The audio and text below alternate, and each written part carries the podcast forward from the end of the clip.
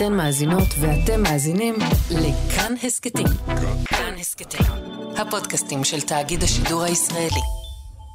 אתמול בבוקר זה קרה. ראש האופוזיציה בנימין נתניהו הגיע לפגישת עדכון ביטחונית אצל ראש הממשלה יאיר לפיד.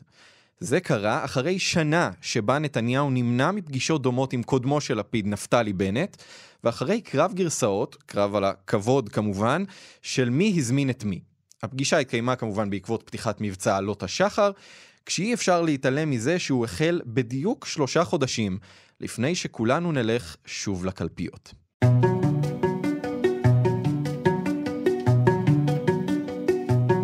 אהלן, אני רום ליאור, אתם על עוד יום, וזה, שימו לב, לא פרק קונספירטיבי.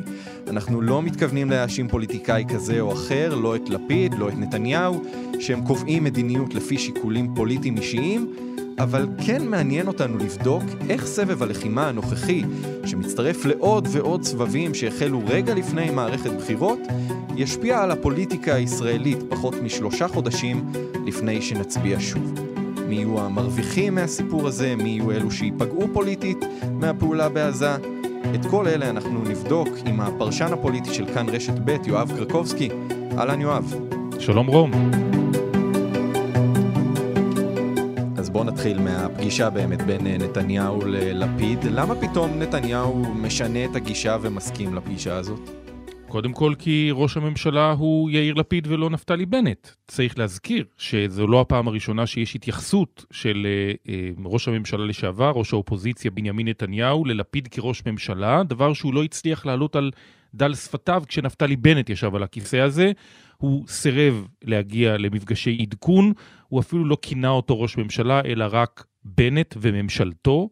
ביאיר לפיד הוא רואה אה, יריב פוליטי והוא גם מכיר אולי בלגיטימציה שלו, נוכח העובדה שיש מפלגה שעומדת מאחוריו, עם 18 מנדטים ולא אה, שבעה מנדטים שהתפוררו לכדי שלושה בסוף, ואני חושב שבנימין נתניהו גם מנסה לשדר מסר אחר. אנחנו בעיצומן של קרבות, אני כמובן נותן גיבוי מלא אה, לממשלה, לצה"ל, לכוחות הביטחון. אנחנו במערכת בחירות, רום.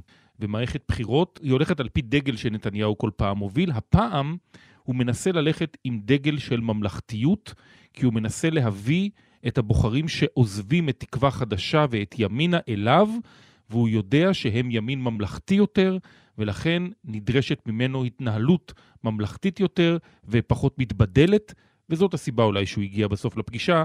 אגב, יש ויכוח מאוד גדול בין לשכת ראש הממשלה לפיד לבין לשכת ראש האופוזיציה נתניהו, מי הציע ראשון את קיומו של מפגש העדכון הזה. יואב, למה בעצם זה משנה? למה משנה מי היה הראשון שהציע את הפגישה? כי בסוף אה, זה הקרב על הממלכתיות. מי באמת שובר את הנרטיב האינסופי הזה של אה, דה-לגיטימציה שעושים זה לזה, לפיד שאומר שנתניהו לא יכול להיות ראש ממשלה עם שלושה כתבי אישום מצד אחד, ומצד שני, העובדה שנתניהו כראש אופוזיציה לא הכיר בלגיטימיות של הממשלה הזו.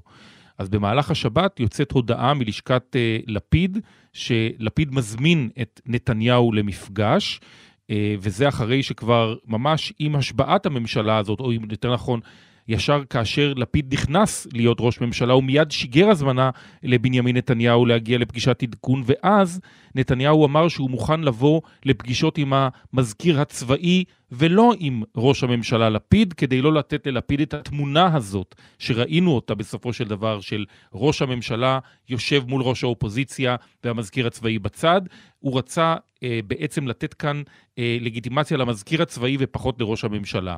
אז במהלך השבת יוצאת הודעה של לשכת לפיד, במוצאי שבת מבהירים בלשכת ראש האופוזיציה שנתניהו הוא זה שפנה וביקש לממש את ההזמנה שכבר ניתנה לפני יותר מחודש. ובתוך הסבב הזה, בעקבות המצב הביטחוני, ראש הממשלה לפיד וראש האופוזיציה נתניהו ייפגשו מחר לפגישת עדכון ביטחוני. הערה שפירא, פגישה די חריגה.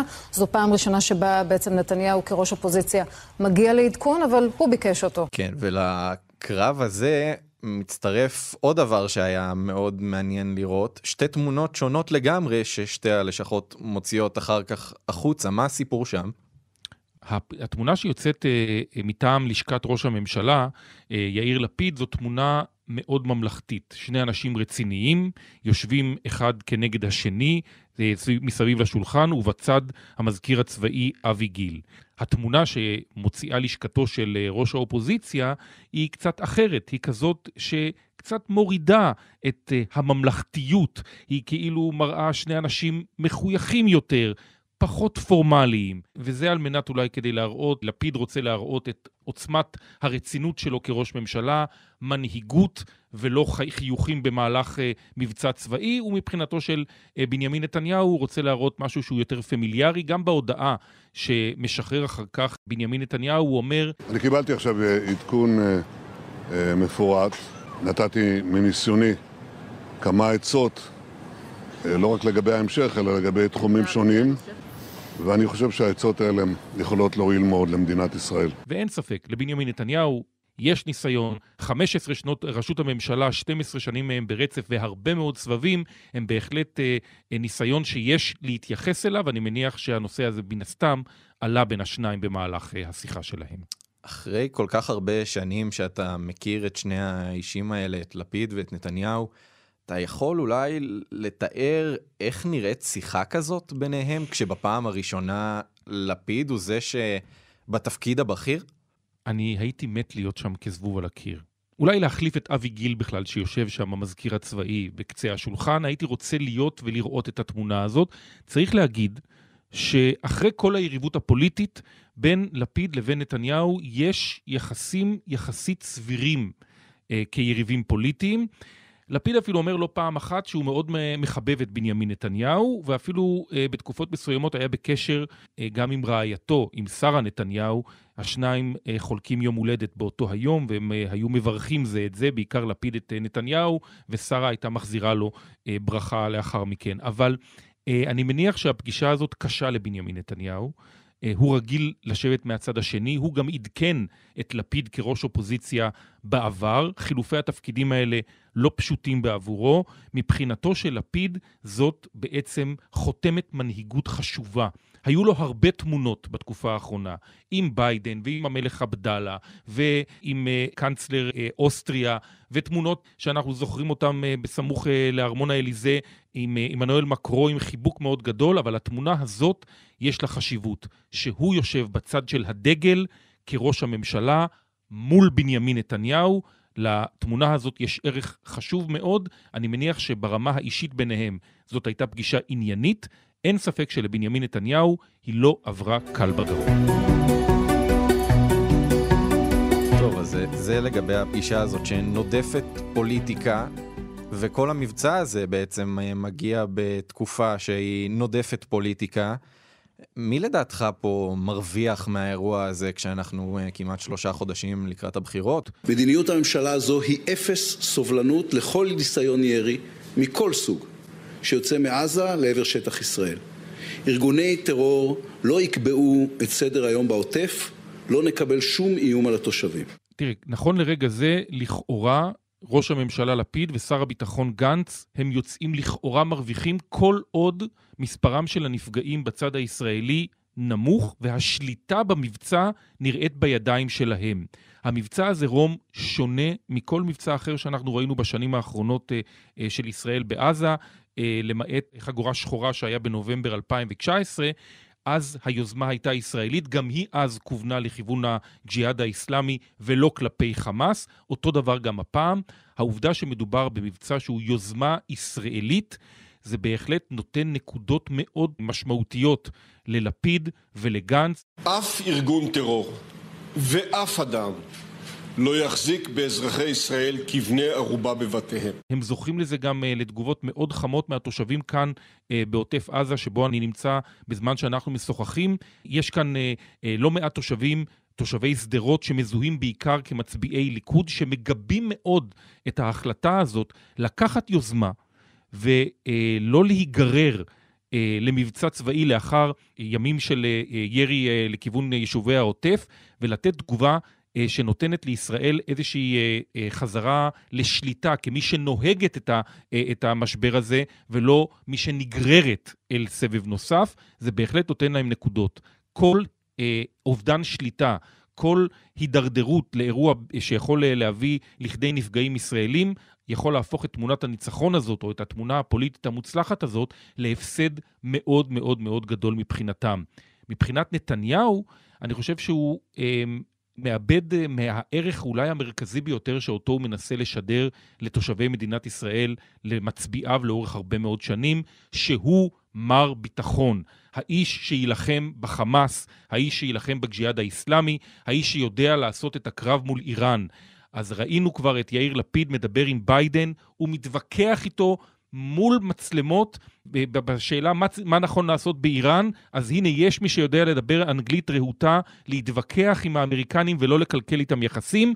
And we will discuss the need to renew a strong global coalition that will stop the Iranian nuclear program. וזה אותו אדם שלוקח עכשיו את הגה ההנהגה של משבר מול אה, רצועת עזה ומוביל מבצע ביוזמה ישראלית. אני חושב שבהיבט הזה נתניהו מאבד קצת מאפוד המגן הביטחוני שאיתו הוא אה, לבוש לאורך רוב מערכות הבחירות שלו, ואיתו הוא בדרך כלל גם מנצח. כן, אבל יואב, אחרי שאתה אומר את זה, אנחנו נמצאים עוד כמעט שלושה חודשים עד שאנחנו נלך לקלפי. מישהו בסוף יזכור את זה? שאלה מצוינת, כי כשאנחנו בוחנים אה, לאחור את העובדה שחלק לא קטן מהסבבים, סבבי הלחימה והמבצעים שהיו ברצועת עזה, אה, התקיימו סביב מערכות בחירות. אחד אה, מובהק במיוחד היה צוק איתן.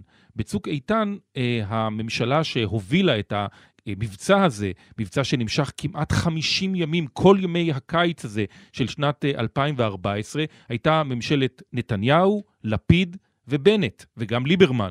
בסופו של דבר היא התפרקה, אז סמוך לסיומו של המבצע, שהיה סיום יחסית מוצלח מבחינתה של אה, ישראל, לחצו בכירים בליכוד על נתניהו, פרק את הממשלה, עכשיו תגבה למעשה את uh, תמונת הניצחון שלך מהמבצע uh, הזה.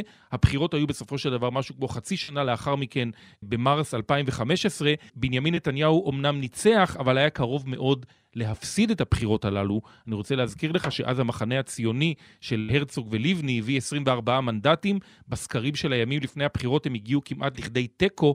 ואז כמעט אף אחד לא זכר את הישגי צוק איתן שהביאו לשקט די ממושך ליישובי עוטף עזה. אז זה נכון שהזיכרון הישראלי הוא קצר מועד, אבל מבחינתו של לפיד, אה, הוא מקבל עכשיו דרגות ברזל על הכתפיים שלא היו לו קודם לכן. הרי איך התחיל אה, השבוע שעבר כאשר התחיל המתח הביטחוני? אנשי הימין התייחסו אל יאיר לפיד כאותו כתב במחנה, חסר כל ניסיון ביטחוני, איך הוא יוביל מבצע צבאי? אז הנה, עכשיו, אותו אה, כתב במחנה שעשה את שירותו הצבאי אה, עם עט ביד ואולי אה, עם מכונת כתיבה, אז עוד לא היו מחשבים, אז עכשיו הוא זה שמוביל את מדינת ישראל למבצע צבאי, כאשר היוזמה היא יוזמה ישראלית והוא לא נגרר.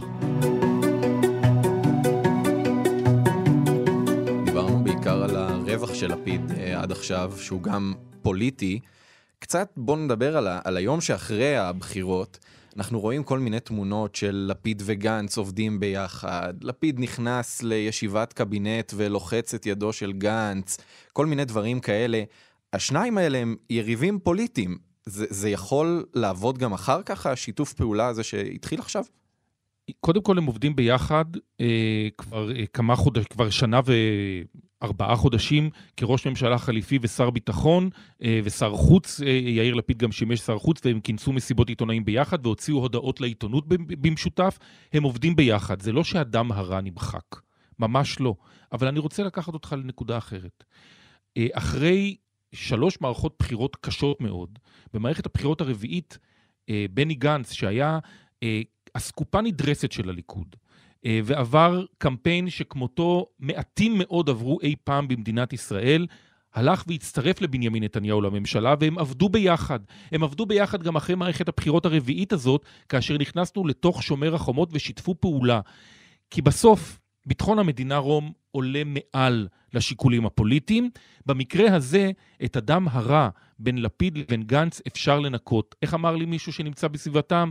הם תלויים זה בזה, אחרת יהיו תלויים זה לצד זה. הם נאלצים לעבוד ביחד, אבל אני חושב שהם גם מצליחים. אני מברך את שר הביטחון, בני גנץ, את צה"ל ומפקדיו בראשות הרמטכ"ל, רב-אלוף אביב כוכבי, ואת השב"כ בראשות רונן בר, על איכות האחיזה המודיעינית ועל הביצוע המדויק. אני מניח ששיתוף פעולה פוליטי ביניהם, כזה או אחר, יהיה גם לאחר הבחירות, אם משורות האופוזיציה, ואם בניסיון לחזור ולהקים קואליציה ביחד.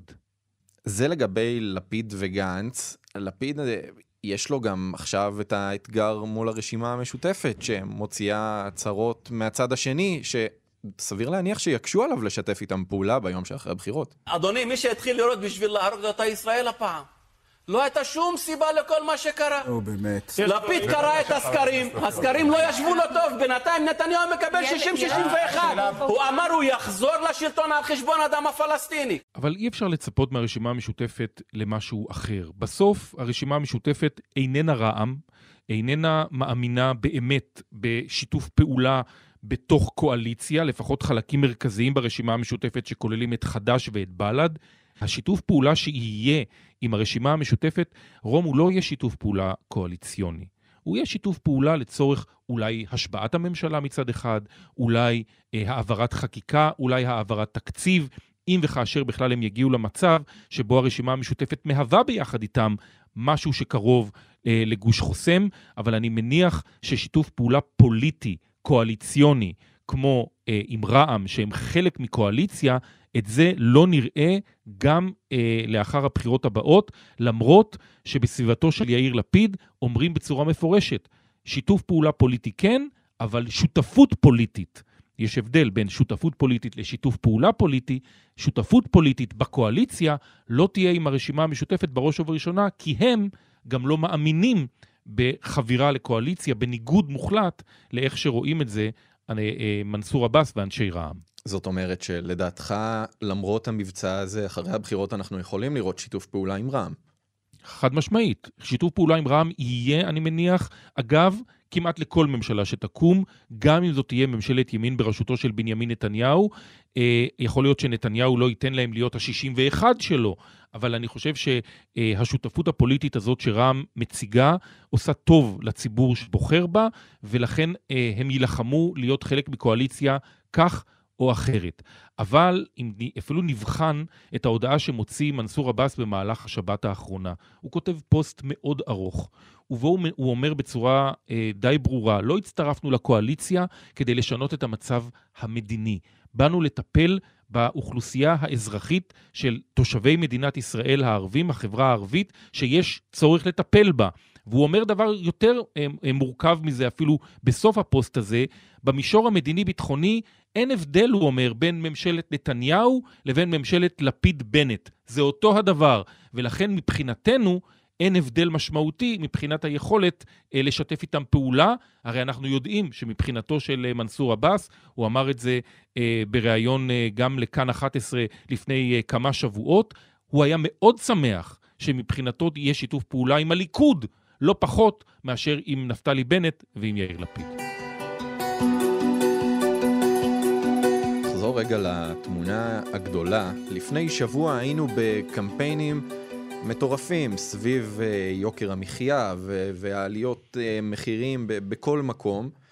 עכשיו אנחנו לדעתך נראה קמפיינים אחרים? זאת אומרת, ברגע, ביום שאחרי המבצע, מה אנחנו נראה מהמפלגות אה, לקראת הבחירות? סדר היום של מערכת בחירות הוא מושפע באופן מיידי מאירועי האקטואליה שמתרחשים. יוקר המחיה לא יהיה נושא שבגללו ילכו המצביעים להצביע. זה פשוט לא קורה. זה לא הנושא. זה אחד הנושאים, אבל זה לא הנושא. אה, וגם תוכנית הכלכלית שהציג בנימין נתניהו בשבוע שעבר, אה, אפשר אה, להזכיר שאי שם, לא כל כך מזמן, לפני קצת יותר מ-18 חודשים, הוא היה זה שהיה ראש הממשלה ויכול היה לממש חלק לא קטן מהתוכניות האלה, ואז הם לא היו על סדר יומו משום מה, ולכן העניין הכלכלי, רום, לא יהווה באמת עניין מרכזי אה, במערכת הבחירות. מה שיכריע אותה, אלה הם השבועיים האחרונים. וסדר היום שמתלווה בעשרת הימים האלה, הוא זה שבסוף מזיז מנדט לפה, מנדט לשם, וזה כל ההבדל כולו בין ניצחון של גוש אחד להפסד של גוש אחר. אז רגע, יואב, אני חייב לשאול אותך. אתה אומר, הכל יוכרע בשבועיים האחרונים. אז למה לפני כל מערכת בחירות עם מבצע כזה או אחר ברצועת עזה, אנחנו שומעים תמיד את האופוזיציה תוקפת ואומרת זה ממניעים פוליטיים. אם הכל יוכרע רק בשבועיים האחרונים, אז מה העניין כאן? כי קודם כל, אם אפשר לתקוף, תוקפים. זה חלק ממערכת בחירות. זה הקרב הפוליטי המתבקש. אבל כולם יודעים בעצם, הרי אתה רואה שבעצם יש עתיד בכלל כמעט לא נמצאת בקמפיין. מה שאנחנו רואים עכשיו זה את יאיר לפיד, ראש ממשלה, מנסה לבנות את דמותו כראש ממשלה, קמפיין של יש עתיד עוד לא ראינו. ומה, יאיר לפיד לא יודע לעשות קמפיין? הוא הכי יודע לעשות קמפיין, זה הוא ונתניהו, שני האנשים היחידים במדינת ישראל שבאמת יודעים לעשות קמפיין, שני האנשים שהכי רוצים להיות ראש ממשלה. לכן הבחירות האלה יהיו מרתקות ומעניינות, אבל בסוף אין טעם לבזבז תחמושת מבחינתו של לפיד, נכון לרגע זה, ביצירת קמפיין שאתה עוד לא יודע באמת על, על פי מה ילך הציבור בסופו של דבר ויצביע. אני חושב שהדברים האלה בסופו של דבר ייחתכו בשבועיים האחרונים. מה שנעשה עכשיו מבחינתו של לפיד זאת בניית הדמות של ארבע המילים, ראש הממשלה יאיר לפיד. זה שנפגש עם ביידן, שעשה סיבוב מדיני, גם בצרפת, גם עם קנצלר אוסטריה, הסתובב במזרח התיכון, פגש את uh, uh, מלך ירדן, ויודע לנהל עכשיו אירוע ביטחוני מורכב. זה מבחינתו הדבר המרכזי, להראות שגם הוא יכול, ולא רק בנימין נתניהו יכול. טוב, יואב, איך אתה רוצה לסכם? עם הימורים? עם אולי איזו אמירה על... Uh... מה אנחנו נראה בעוד חודש מהיום, כשאבק הלחימה קצת ישקע? קודם כל, מערכת הבחירות בתרדמת. אה, למרות הניסיונות לייצר קמפיין, אנחנו באוגוסט רום. וכמי שהסתובב היום בדרכים, אז נכון, זה גם המתיחות הביטחונית, אבל זה גם חודש אוגוסט, אנשים מטיילים בארץ ובעולם, אה, ולכן הכבישים גם די פנויים. זה מלמד על כך שגם הציבור לא לגמרי זוכר או מחשבן את מערכת הבחירות. אה, אני חושב שבעוד חודש מהיום, כשמשבר המורים יחזור בשאלה אם כן נפתחת שנת הלימודים או לא נפתחת שנת הלימודים, אה, וזה יהיה כבר אחרי ליקוק אה, פצעי הנזקים הכלכליים, ונקווה שרק הכלכליים של המבצע הנוכחי, אז נתחיל לדבר על הנושאים האמיתיים שמעסיקים את מערכת הבחירות, והנושאים האמיתיים הם כן ביבי או לא ביבי. זה בסופו של דבר הנושא המרכזי שעליו נדבר. טוב, אז uh, נמשיך לספור לאחור עד uh, אה, 1 בנובמבר. יואב קרקובסקי, הפרשן הפוליטי של כאן רשת ב', תודה רבה. תודה רבה רוב. האזנתם לפרק של עוד יום, האורחים יותם רוזנבלד ודניאל אופיר, ביצוע טכני דני רוקי. אם נהניתם, שתפו את הפרק. אם אתם מאזינים לנו בספוטיפיי או באפל פודקאסט, אנחנו נשמח אם תפנקו בדירוג גבוה. ואם יש לכם הערות על מה שאמרנו, אתם מוזמנים ומוזמנות לכתוב בקבוצת כאן הסכתים בפייסבוק, אנחנו עוקבים כל הזמן אחרי מה שקורה שם, ותוכלו לכתוב גם בחשבון שלי בפייסבוק או בטוויטר. את כל הפרקים של עוד יום וגם הסכתים נוספים מבית כאן, תוכלו למצוא באפליקציית הפודקאסטים האהובה עליכם, או באתר שלנו. אני רום ליאור, נשתמע.